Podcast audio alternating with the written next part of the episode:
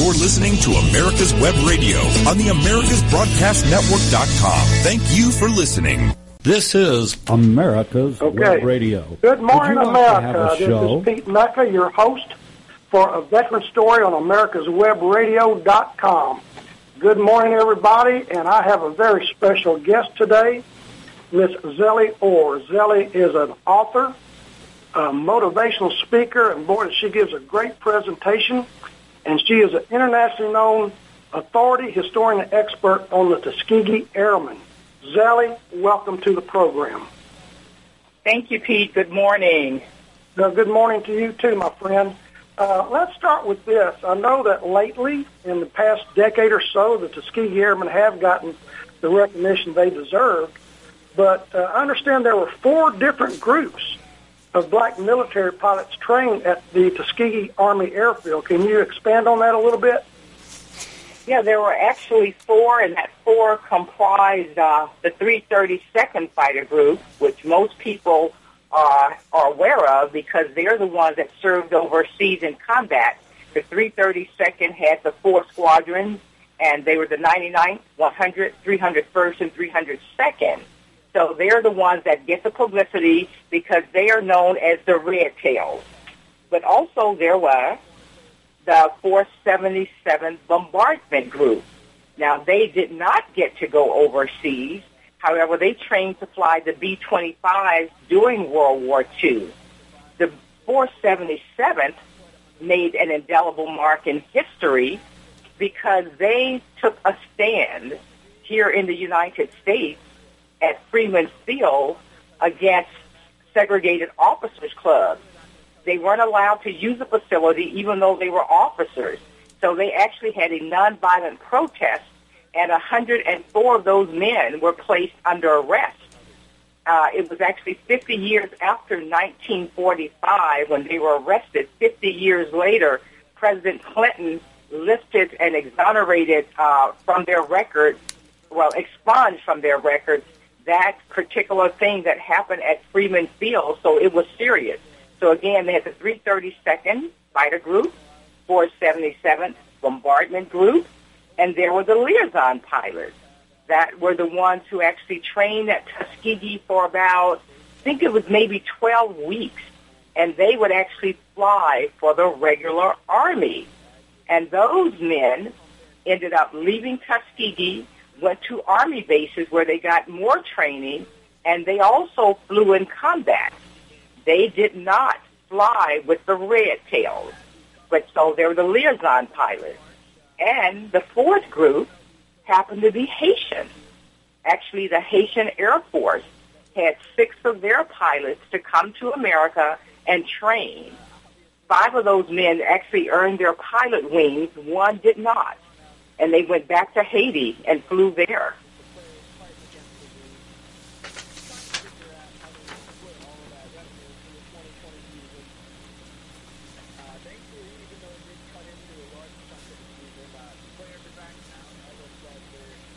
Pete?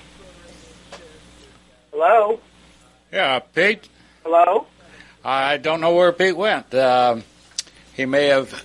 Yeah, this is amazing. Uh, I'm David Moxley. I own the station, and uh, let's go on more about uh, the. Now, were they under the Army or under the uh, Air Force at that point? Okay. The liaison pilots were under the regular army. The Haitians were. Okay, Pete's back with us now. Hello? Yeah, Pete, Haitians you're were back with us.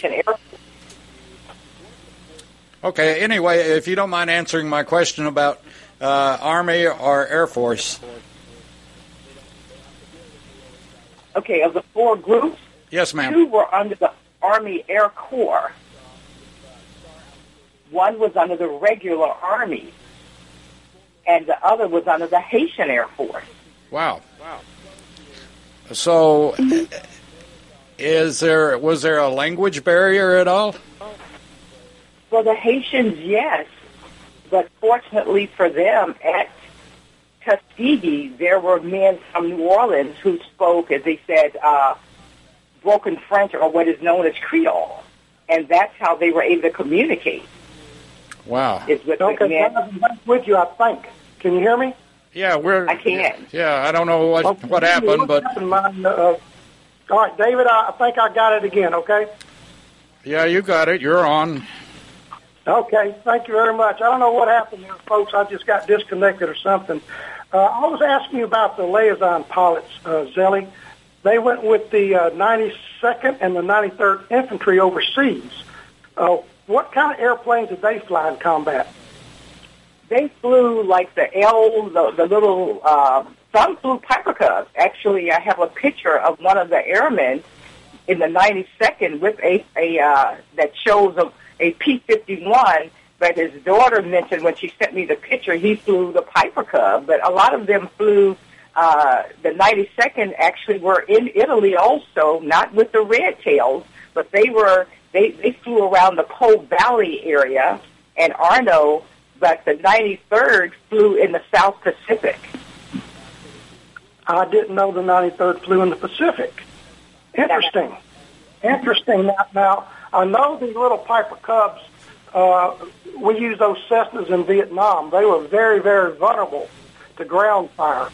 Were these like just uh, uh, flying people back and forth, or were they what you call like artillery spotters? Yes, that's what they were. They were observation pilots.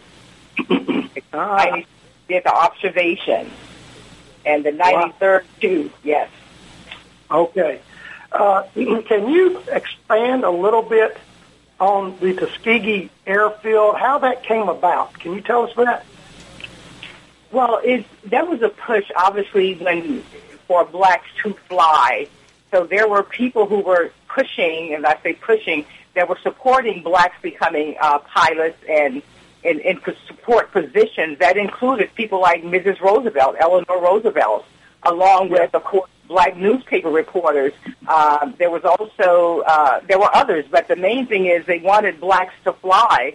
However, because of America's policy on segregation, they would not allow blacks to fly with whites. So they created a separate base where they would be trained, and they chose Tuskegee for that uh, field. Huh. Well, now, what, have you you've been to Tuskegee, right? I have, yes.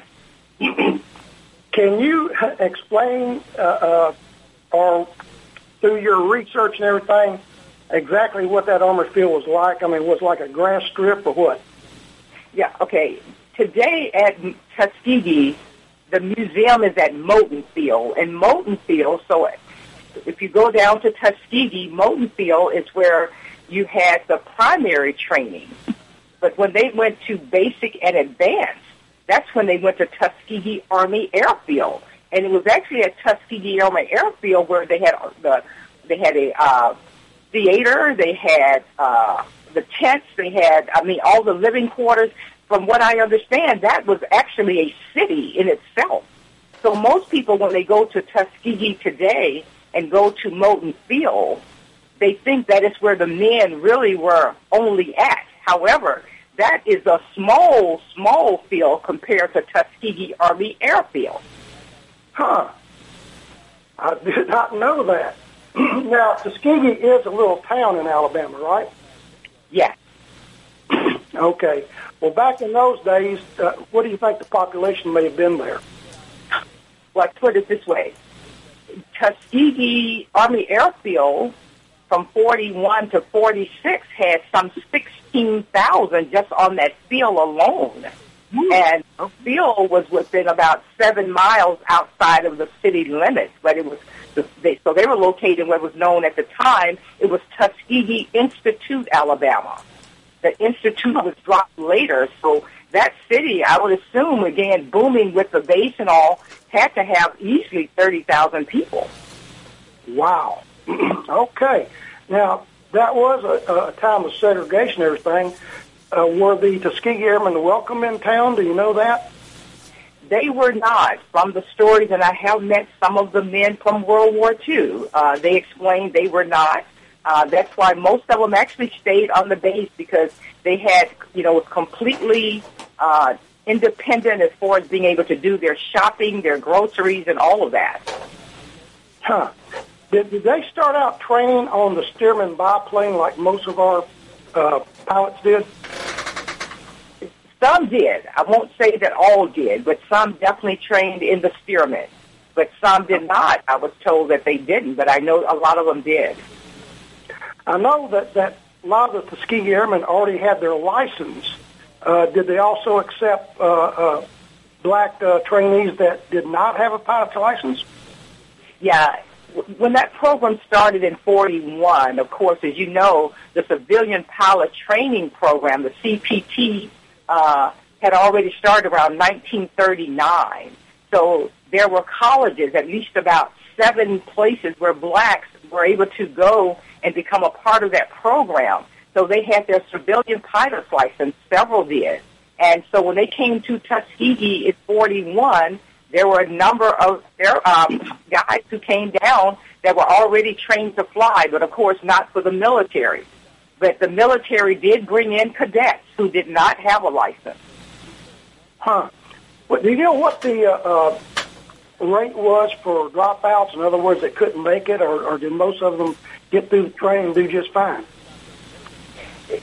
Again, from what I understand and hear, at least a third dropped out. There were at least a third. So if there were uh, 3,000 that actually went through the program, so a thousand end up getting their wings. That means really two thirds were there was a dropout rate because we're talking about only one third getting their wings, opposed to two thirds getting their wings. Yeah, and that was about the washout rate too for uh, uh, other pilots in the Army Air Corps at that time. Uh, well, that's just very interesting and everything. Uh, I've flown the Stearman. It's a good plane to fly. Uh, they're still flying today. Uh, I love that aircraft. It's a great training aircraft. Um, do you know of any other type trainers that they had at Tuskegee? I'm not. Sh- I, I won't say yes because I'm not really sure, and I don't want to to give the wrong thing. But I do know sure that a lot of the civilian pilots trained in the Piper Cub. That's why there were actually two women at Tuskegee who end up getting their civilian pilot's license, but they train in the uh, Piper Cub. Really? Okay. Well, let's see now. The the Haitians they flew the T six. Is that right? Yes. Yes. Okay. And, and yeah, that's what. And by the way, I'm glad you mentioned that. So that was again one of the uh, type aircraft they trained in. They did train in the T6s at Tuskegee. I have a buddy who owns a T6. That was a good trainer, and uh, during one of the patriotic programs at the General Ray Davis School, he buzzed the field for me, and the students were really excited to see that T6 fly around the air, the uh, football field. Uh, Maybe we have to find out what is the number on that aircraft and see if it was ever at Tuskegee. That's a good idea. Uh, his his uh, call sign is Nomad. I'll call Nomad tonight and find out for you. Uh, Okay. okay. Uh, we're going to go to our first break, and uh, we'll be right back with uh, more about the Tuskegee Airmen. Stand by, Zellie. Perfect timing, Pete. Uh, thank you for coming to us for the break. We're going to uh, do a live break, uh, a couple of them this time, in that we want to be sure everybody knows and is aware of the fact that the healing wall in Johns Creek, Georgia, in Newtown Park is open. And, uh, the Healing Wall is a 50% replica of the Vietnam Veterans Wall in Washington, D.C., that traveled all over the United States and has touched more lives and helped more people with closure than we can imagine. So anytime you're in Atlanta, Georgia, we encourage you to come out to George uh, Johns Creek and go to the Healing Wall. Also at uh, Perimeter uh, they have a uh, perimeter center area. They have a uh, memorial to Vietnam veterans. And of course, this show is sponsored by the Georgia Military Hall of Fame. And uh, we want to take our hats off to them. If you're coming to Georgia, there are so many opportunities to learn about the greatest generation, and I include the Vietnam veterans right up there with them. Uh, they've endured a lot of things that the that the vets coming back from World War II didn't have to endure. And our hats are off to all veterans. And we want to be known as the Veterans Radio Station, America's Web Radio. And at the same time, we always tip our hats to our first responders. I'm a vet. I was also a first responder at one time, and uh, it's been I've had an interesting life, and it's been an interesting uh, road to hoe. But anyway, we tip our hats to all that take care of us on a day in and day out basis. With that being said, we're going to return to Pete and his guest. And this is a very interesting show, giving us information that I certainly didn't have. So, Pete, back to you. Right, thanks, Dave. Uh, Zellie, I know that you even make a presentation on our next subject, and you could probably talk for an hour on this, but we got about 13 minutes. I want you to tell the people what happened in December of 1944 over in Italy that included the uh, 18 white bomber crews from the 485th Bomber Group. Tell the story, young lady.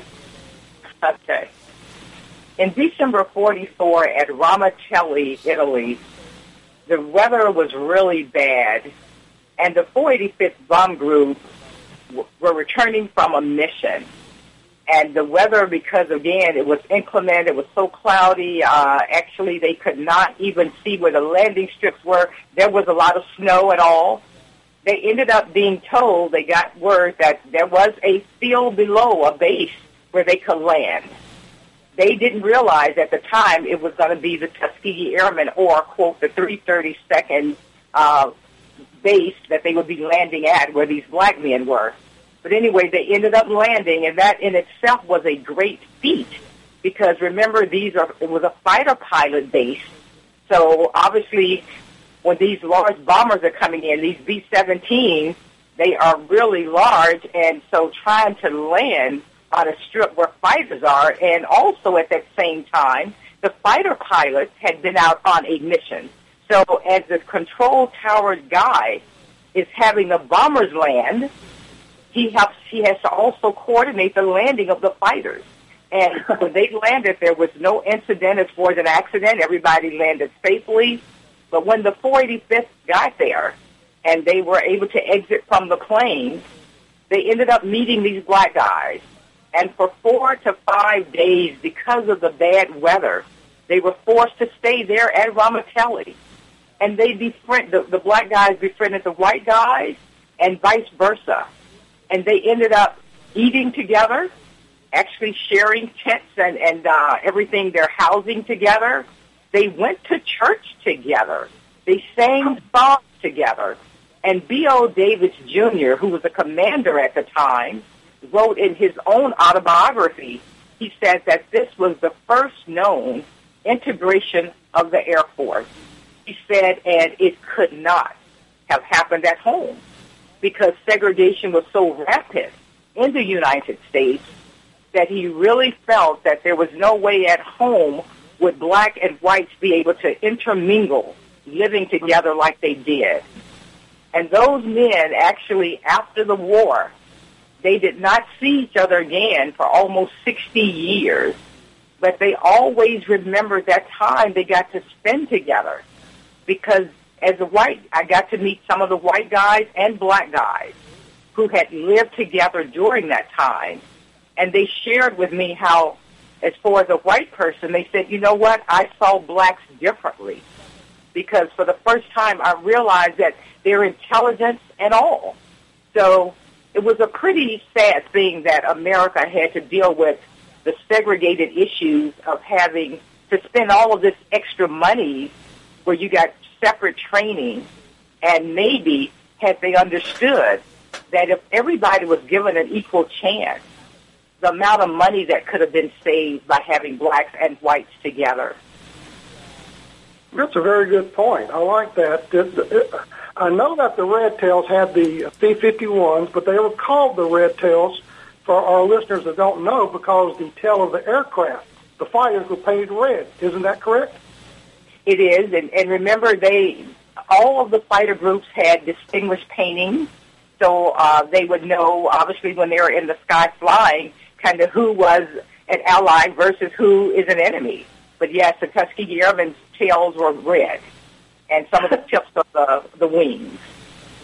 That's that's amazing. I know that the German pilots uh, had a lot of respect for the Red Tails. The Red Tails were, uh, let's just say, uh, vicious in combat. They they went above and beyond the pale many times, and I believe toward the end of the war, especially maybe after they segregated there for a little while, that a lot of the uh, white bomber groups uh, asked for the Red Tails to defend them. Is that correct?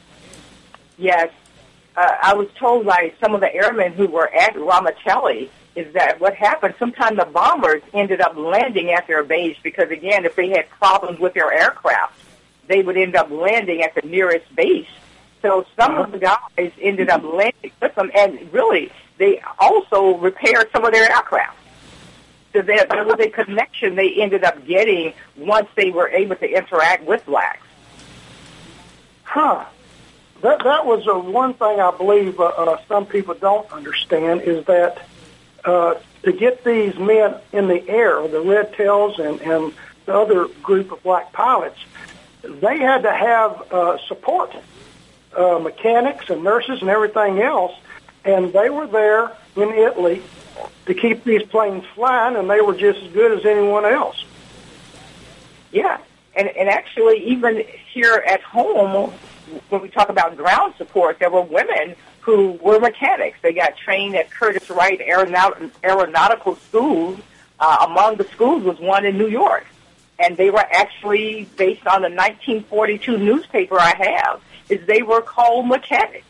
And those women, and we just talked about here in the U.S., but also, like you said, overseas at Ramitelli, you had the ground crew that some took care of whether it was the propellers or whether it was the instruments or just every piece you can think of, including health. You know, there were the doctors and, and the, you know, the medical staff. There were the, the cooks because, again, it was a segregated base, so they operated as a little city with blacks in all positions. I, uh, you still with me, Billy? I am. Okay, I thought I heard some click there. I, I would just uh, uh, don't take this wrong, but I wonder the the, the uh, black cooks there at Ramitelli. I wonder what kind of food they had. Just basic military, or did they really uh, uh, uh, cook some good home cooking for these pilots? I would think that they kind of now actually some of the guys from the 45th told me that the food was definitely different. I mean, good different. So I would think that the black guys, though they had some of the same food, it's just the way they would cook it, you know, as far as the different kind of herbs or whatever they might use. But truly, the 45th bomb group, I met six of those guys, and they talked about how the food was definitely good.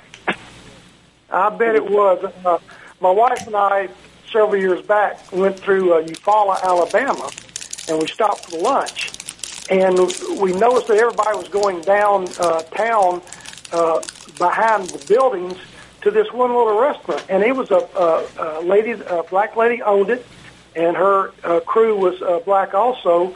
But we had to stand in line 30 minutes to get into the place. Uh, some of the best best food I've ever eaten in my life. So I bet the Red Tails ate good. Uh, did you know? Do you know of any problems that they had with the weather or with the Italian citizens or anything like that? No, the Italian citizens I hear tr- uh, treated them well. Matter of fact, that they would go into town and the girls would dance with them, and and that again was an issue for them because the Italians treated them well. However, like they said, when when white guys came, I mean, it became a thing where they did not like the idea that these black men would, you know, uh, actually intermingling with somebody that was not black. So, huh, it unfortunately, it seemed to be only Americans, from what I could understand, that really continued that tradition of uh, separation. Yeah, I think the same thing happened in World War One with the French. They were happy to see the black soldiers over there, but uh, uh, matter of fact, the French supplied our black troops uh, with their weapons. Wow.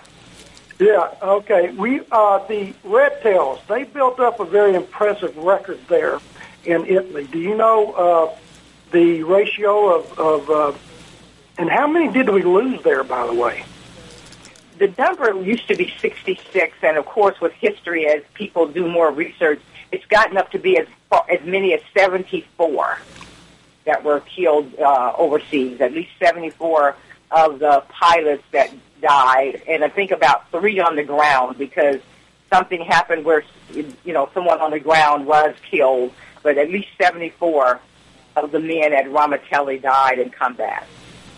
Wow, I did not know it was that high. Yeah. Okay. Well, what do you know their kill ratio? Uh, when say kill, I mean uh, how many they shot down in defense of the bombers and on their missions. I know they did they not uh, uh, sink a, a German destroyer or something like that.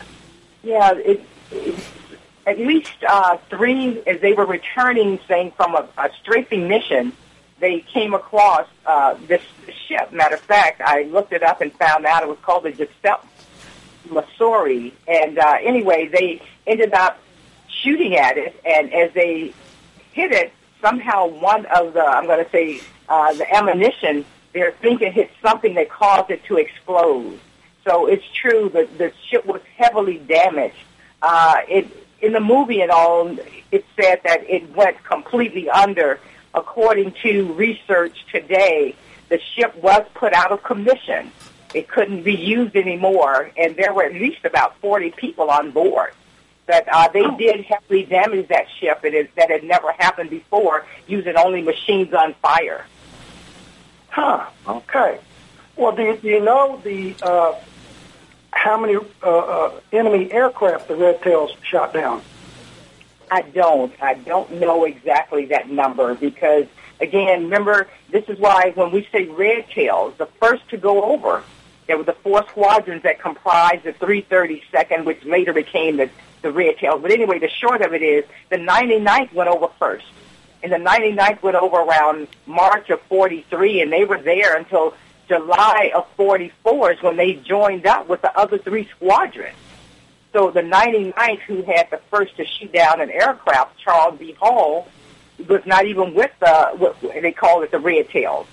So oh. the men of 99th, some of them returned home and never even flew with uh, the 332nd. Probably because yeah, some of them returned home. Among them, a guy named um, Chuck Dryden, and he always tell people, he wrote his book, he was called A-Train. He said, I'm not a red tail pilot. We were the 99th. Had it not been for our success, we might not have had the other three squadrons to come over, which was about a year later. You know, okay, I, know I remember the. Uh, uh, okay, Zella, we're going to break for our next break, and we'll be back in about two minutes. Okay? Sure. Thanks.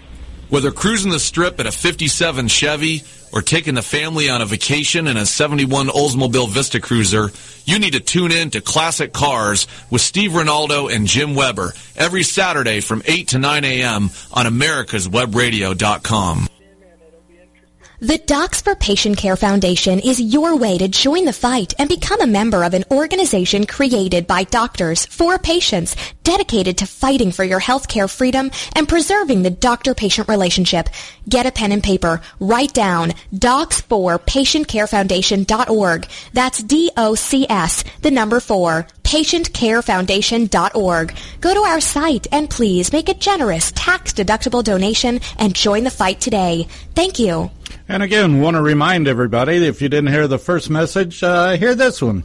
And that is if you're in the Atlanta area or in Georgia on vacation or just or happen to live here and you haven't been to the Georgia Military Veterans Hall of Fame, it is outstanding. It's downtown across the street from the Capitol in the uh, uh, Floyd building. And uh, it's a great day trip, and particularly if you have young kids, or not young kids, but kids that understand history and are interested in history. You can go to the Floyd Building, and uh, they have a great uh, restaurant there. Make it a all day trip, and you will enjoy it like you wouldn't believe. The executive director, uh, Colonel Rick White, retired. Uh, Colonel White does one heck of a job. He is. It, it's just amazing, and uh, the induction ceremony for the next class will be this coming November the 7th in uh, Columbus, Georgia, and looking forward to it. And if you can go to that, they'd love to have you there as well. And uh, as Rick always says, bring your own box of Kleenex because you're going to hear stories that are unbelievable about our veterans the greatest generation and those that fought in Vietnam, Korea, wherever. Um, we have uh, there have been inductees now from Desert Storm and Desert Shield. Anybody that puts on a uniform is a hero, be it a first responder or our military. And I salute our military every every week and on a couple of different shows as well.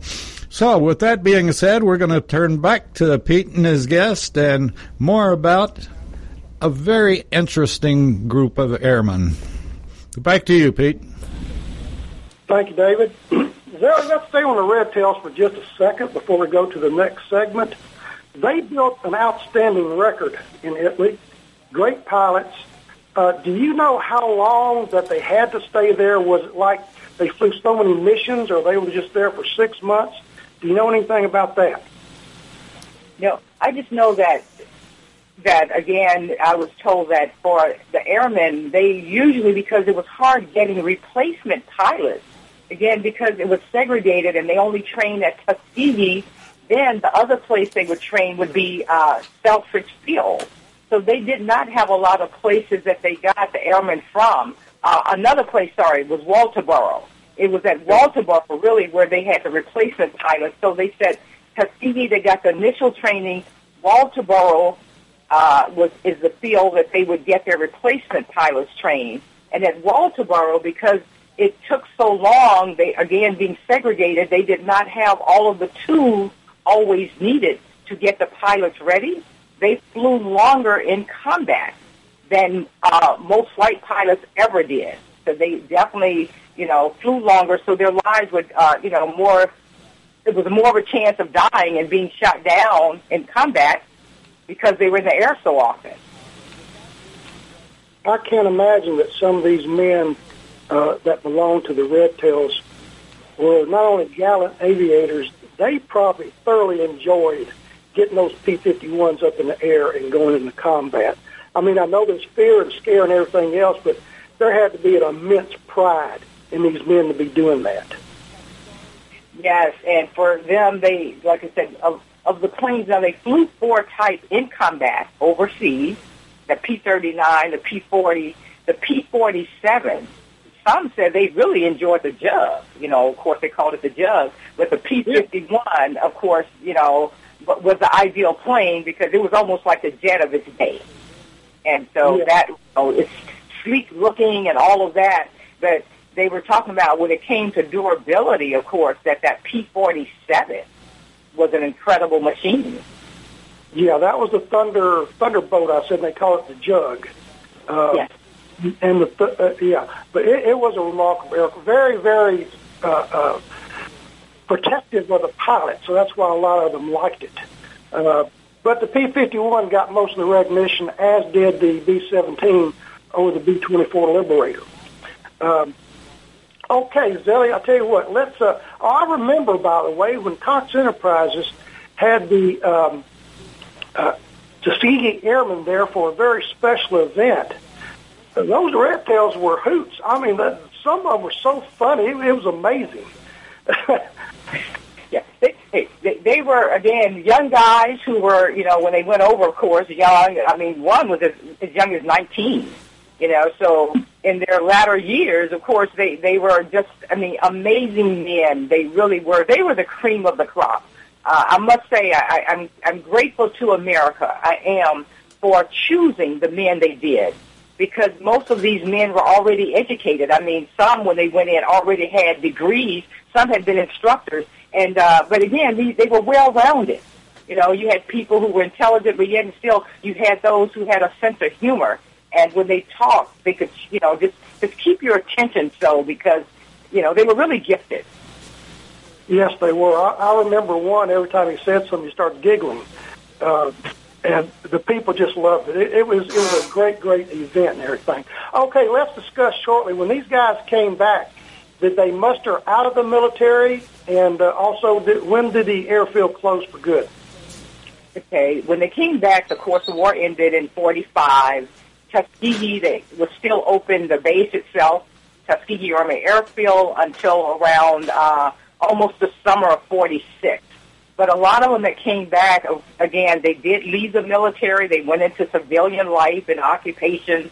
But the ones that remained in, once Tuskegee Army Airfield closed in 46, they ended up at Lockbourne uh, Air Force Base, and that is in uh, Columbus, Ohio. So that's where you uh, had the Tuskegee Airmen. And now, even though they went in 46, they would be again segregated, and they were at Lockbourne until 49. Huh. Okay, and, and there was one guy. Uh, what was his name? Uh, Carl Johnson, I believe, that ended up flying with the Chinese. Is that correct? Yes, he got. He was uh, in the last class to train at Tuskegee Army Airfield, and that last class was class 46C. So he became ill. He he completed uh, primary and basic. He only needed advanced. He was hospitalized, and uh, when he got out of the hospital because the program had closed, they sent him to Fort Enid in Oklahoma. And there, the only pilots that were in training were the Chinese. So he actually trained with the Chinese, completed uh, advanced training, the three months there, and when he, uh, on his day of graduation, he sent me his picture, they gave him two sets of wings. He has the Chinese wing because again the Chinese were being trained, but they were going back to China to fly. And he has his American wing. So he is a Tuskegee Airman who ended up getting his final training with the Chinese, and then they sent him to Lockbourne. I wonder how he uh, uh, and the Chinese interacted, how they got along. Probably very well, don't you think? Yeah, they did, but he did tell me that most of them, well, the, they were very short people, and uh-huh. how when they were in the in the planes, how they had to sit on something, you know, really to to kind of get them, you know, in a position where they could fly. That he said, you know, they got along well. Uh, again, he sent me pictures where he's with them, but like I said, they did not speak. You know, they, I think there were two that spoke English, you know, pretty well, but overall, they did not because they were sent from China. That is fascinating. That, that's a, that's movie material right there. But I don't know if it'd be a serious movie or a, a comedy. well, I, I located for him Carl, and Carl Johnson is still alive. He's now ninety five. Uh, wow. And, and and what he did, uh, he ended up with three sets of wings. He of course has his American wings. He has he has a Chinese wings, of course, that they that you know gave him in the picture, and then he ended up he ended up with a regular army so he was at Lockbourne. He ended up getting out, I think he said in 48. And he ended up going back into the military. But this time he was in the regular army and he would fly in the regular army as, I'm going to say, a liaison pilot. You know, where you had the ale on your wings. Wow. Now that 332nd group, they, uh, while they were at Lockbourne, they, they participated in some kind of a aerial gunnery competition did pretty well, didn't they? It did uh, in May of 49. So here they are at, at Lockbourne in, from 46 to July of 49. But in the late in late April of 49, they got a directive that all fighter groups, all active fighter groups, were invited to participate in a nationwide aerial gunnery competition. So that for the first time, blacks would fly with whites. And so they went in May of 49. It was a 10-day competition uh, shooting at targets in the air and on the ground. And when that competition ended, uh, let me just say too, in that competition, there was a competition for the jet class and the conventional class. The Tuskegee Airmen who flew the propeller aircraft were flying in the conventional competition. They won for that competition. There were 12 teams in all. Seven flew jets and five flew conventional aircraft. They won the conventional aircraft portion. Wow. Uh, quite a record. Quite a record. That, that is great. Um, there was one Tuskegee Airman uh, I interviewed there in Conyers. Uh, uh, his name fails me. Um, you know which one I'm talking about? I think it was it was it Bristow, Thomas Bristow. I'm not. Mm-hmm. He uh, wasn't Thomas Bristow. It, tell you what, if you remember a little bit of what he did, I could kind of recall. I believe he was a mechanic and stayed in the military for a lot of years. Um, well, it wasn't the Val Archer. Val, yes, Val Archer. I'm sorry, I forgot that name. Uh, what a guy he is. Uh, yes. He, he stayed in for quite a while. When I interviewed him, he was very proud uh, of his service. Um, he, I think he was a mechanic for a while and then went on to do other things in the military. Very, very, very sharp gentleman. And uh, is he still with us, Zellie? Yeah, he is. Um, in Atlanta, we still have about five uh, of the airmen, the oldest being, we'll turn 99 this year. But yeah, he wow. is still with us, Val Archer. But the oldest here is uh, Dr. Hillard Pouncey, and he has an amazing story. He didn't become a pilot, but he was a uh, he was with the bomb group, the 477th, as a bombardier navigator. Huh. Okay. Do we have any of the fighter pilots still with us? There are the the number is said to be only about eight of the red tails. You know because those men who were at the end uh, are still alive. And the oldest being Charles McGee, who's a 100 now. Charles huh. McGee turned a 100 in December, and he's still with us. But there are eight of the, quote, red tail pilots, the fighters. Wow. Wow. That, that is that is amazing. These guys are still around. This is part of the greatest generation that very few people know about unless they went to see the movie Red Tails. Uh, yeah. This is a part of history that I think needs to be taught in our schools. I think would be great role models for our children of all races, creeds, and colors. Uh, there's a lot of history with the Tuskegee Airmen. There's a lot of history with the, with the whites in World War II. There there were Hispanics. They were actually there was actually a Muslim uh, group that fought uh, for the United States in World War II. So many contributed in World War II, uh, and especially on the home front here. These guys went off to war, and their loved ones didn't know when they were coming home. It, it was uh, an amazing time where everybody joined together to, to fight for America, even with, with racial tensions or racial problems, or even some people were uh, anti-Jewish or they didn't like Catholics. Uh, with World War II, you had to put that aside because I think a lot of people found out that in combat, we all bleed the same color blood. Would you agree on that? Yes, yes. And, and Pete, I would like to add, I think that it would be great if it was also taught about the sacrifices they made at home. You know, the people who really, what they did to make sure that the war right. efforts were a success. You know, how women were no longer being able to wear stockings and, and how they pre- pre- preserve the grease. I mean, you know, the, the oil from frying and all of this. I mean, that people really did help to make the war effort a success. And that way, hopefully, we today would be more patriotic in doing our part to make sure that America succeeds in whatever we need to do as one people. That's a good statement, Zellie. I love that. I know that uh, one of my fellow authors and your fellow author, Rona Simmons, has written a book about the uh, men who served in support roles. You don't hear anything about them, and they did have an important role hey. in World War II and still have an important role. Break. Okay, I think we're going to go to our last break, Zellie. We'll be back in just a couple minutes, okay? Sure. Perhaps you are struggling to cope with the disease of addiction.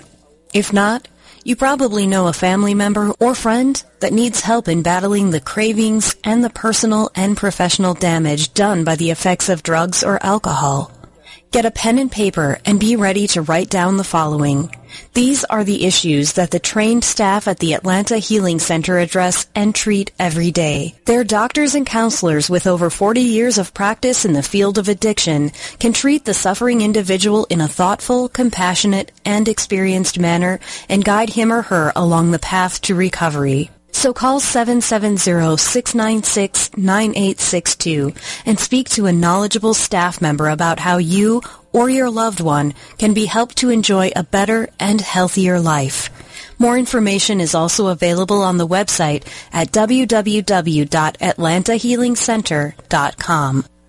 Whether cruising the strip in a 57 Chevy or taking the family on a vacation in a 71 Oldsmobile Vista Cruiser, you need to tune in to Classic Cars with Steve Ronaldo and Jim Weber every Saturday from 8 to 9 a.m. on americaswebradio.com.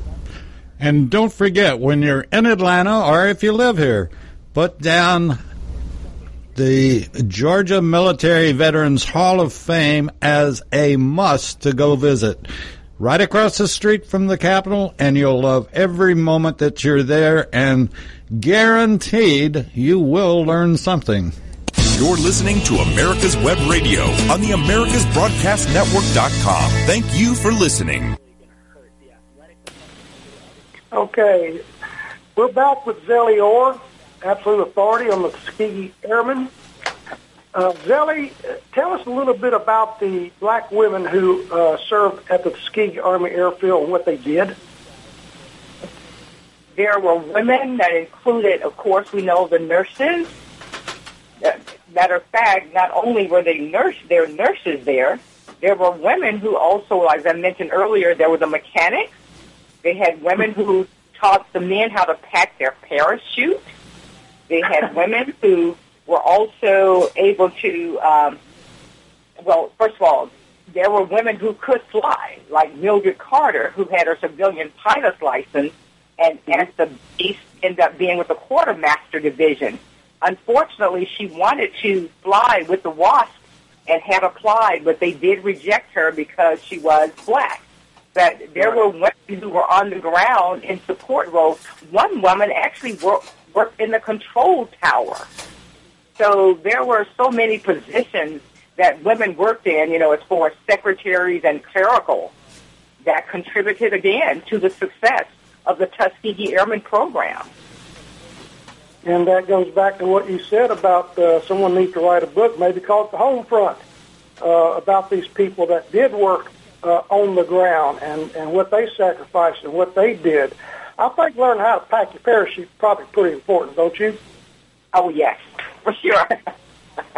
Essential, especially when you need it, right? You want to make sure that it is packed right and it opens properly.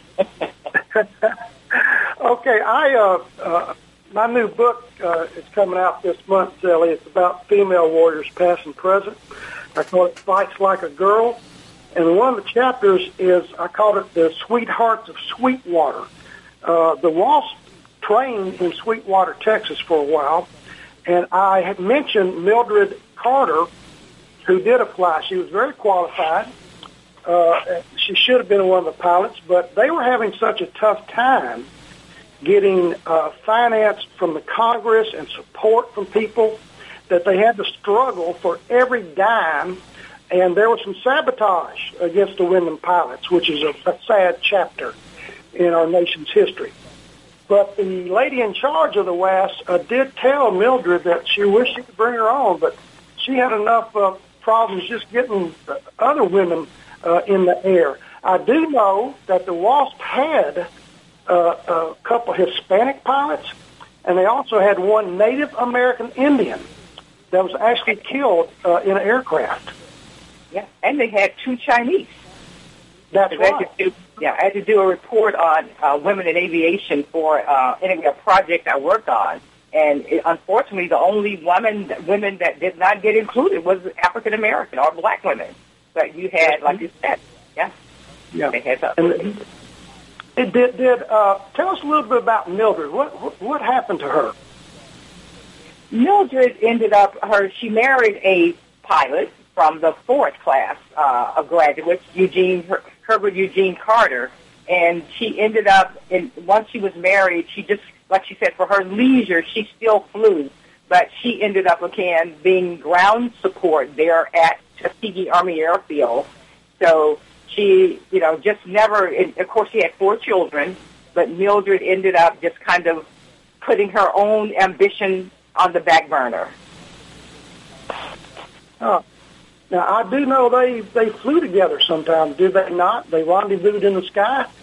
They did, yeah. She in the Piper Cub and Eugene Carter in the T6, and uh, they would, you know, he'd let her know when he was going to be flying, and and she would get, you know, be able to get her some hours in, and she would go up, and like she said, sometimes he would just tip his wing, but of course he had a sturdier and faster, you know, a better plane, so he would just kind of, you know, leave her behind and do little little little rolls around her plane.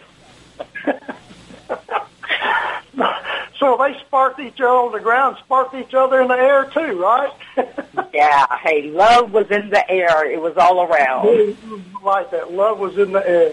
Uh, that is amazing. All right, I want you to discuss uh, that Fred Hutcherson Jr. Uh, tell, tell us a little bit about him in World War II.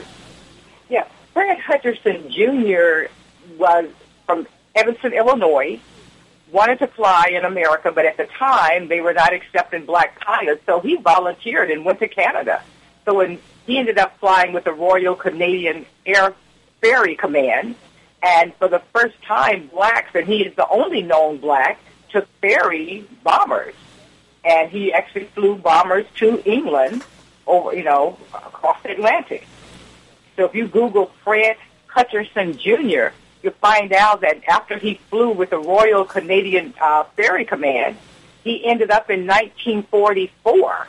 He ended up working at Tuskegee as one of the instructors. So there oh. he, you know, became an instructor. And it's the same story with other airmen that actually ended up, and he had two sets of wings, the Canadian wings and American wings. That's amazing. That's amazing. And, he, and as far as you know, he's the only black man that flew bombers across the Atlantic. Is that right? Ever, yes. Because the bombers that got trained at Tuskegee, the um, B-25s never got to fly in combat at all. Now, I think the, the Tuskegee airmen that were trained on the B-25 medium bomber, they were destined for the Pacific, weren't they? Yes, they were, yes. Okay. Now, did any of the, I think you mentioned some of the Tuskegee airmen did go to the Pacific Theater. Can you expand on that a little bit?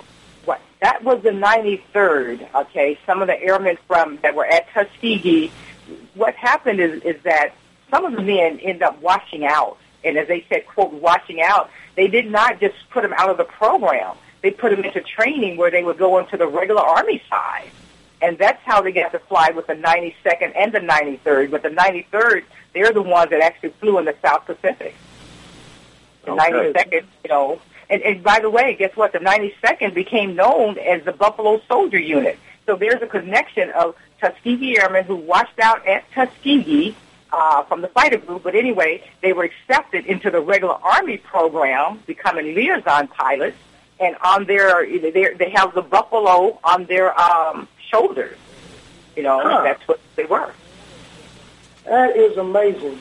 We're uh, uh, about two minutes short from um, talking about our next guest, and maybe David has some questions too. Zelia, is there anything else, young lady, that you would like to tell us about the Tuskegee Airmen that we certainly may not know? You know, it just that uh, again, they what proud people they were because they proved that anyone, regardless of color, given an opportunity, could prove their worth, and that's what they did. Okay, very good, very good. Uh, David, are you still with us? Oh yeah, always. By the way, uh, you mentioned Sweetwater, Texas, which is uh, just outside of Lubbock, Texas, in the Panhandle, and uh, where you went turned out to be Reese Air Force Base, and for many, many years. It was a training Air Force base, and then uh, one of our astute uh, presidents decided to close it down, which was a mistake. As uh, I had a uh, I farmed out very close to uh, Reese Air Force Base, and uh, really? I looked up one day, and here was a, a B 50 smoking like crazy, making an emergency landing B-52 bomber making an emergency landing at Reese Air Force Base. And um, really, yeah. But uh, what when you mentioned Sweetwater, it actually turned out to be Reese Air Force Base. Peter, can't Yeah. hear I'm, I'm so I'm sorry.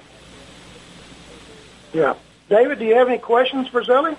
Uh, no, uh, she uh, she did a heck of a job, uh, and I learned a lot from her just listening to the show today, and I appreciate it and appreciate, you know, this is what we need though. We need historians that will tell the truth, and anytime I hear of rewriting history or a history book has has uh, dedicated three pages to World War II.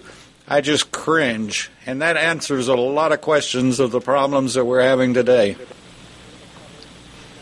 I agree with that right there, and I think Zellie will agree that uh, all of our children, all of them, uh, regardless of race, creed, or color, we need role models for these children. And some of these veterans, the Tuskegee Airmen, I mean, our B-50, uh, uh, uh, B-52 pilots, like uh, Edgar uh, Lewis. Okay, he's one of the first black B-52 pilots, flew bombing missions over Vietnam.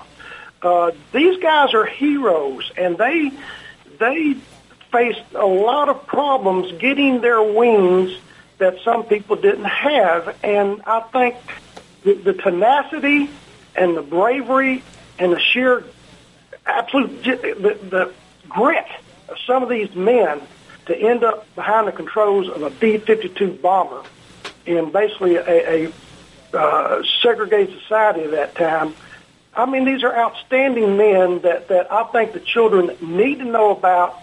This is part of our history. These these guys are role models, and I think that our children should be looking up to these guys for for uh, let's say leadership. What do you think, Zell? I totally agree.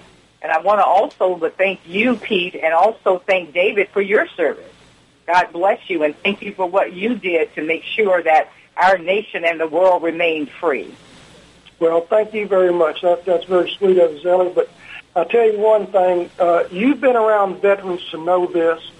Um, it doesn't matter race, creed, or color. When veterans get together, they always have a conversation. Okay, okay uh, Pete, you, you just brought up something. I want to ask Sally one question, and this is Go a ahead. this is a tough one, ma'am, and, and I hope you can answer it.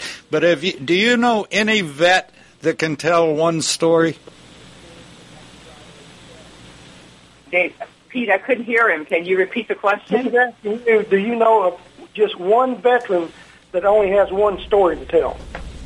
Oh no, I, I don't. I guess because look, their stories are intermingled with so many others that they meet and know. You know, so but no, I don't. And uh, unfortunately, it might be a good thing because you know, as we meet people, we end up hearing and learning from them, and we share their accounts. Absolutely, absolutely. Pete, I with- would like to mention, David, if we have time. Well, my we're next, uh, running out quickly. Okay. My next week's guest is Brigadier General Steve Blanton. Uh, he flew uh, the Cobra gunships in Vietnam and also the Huey gunships. Should be a very interesting uh, story. Great. Uh, Zellie, thank you for joining uh, Pete, and we'll look forward to next week's show. You're listening to America's Web Radio, and stay tuned for more. You're listening to America's Web Radio on the AmericasBroadcastNetwork.com. Thank you for listening.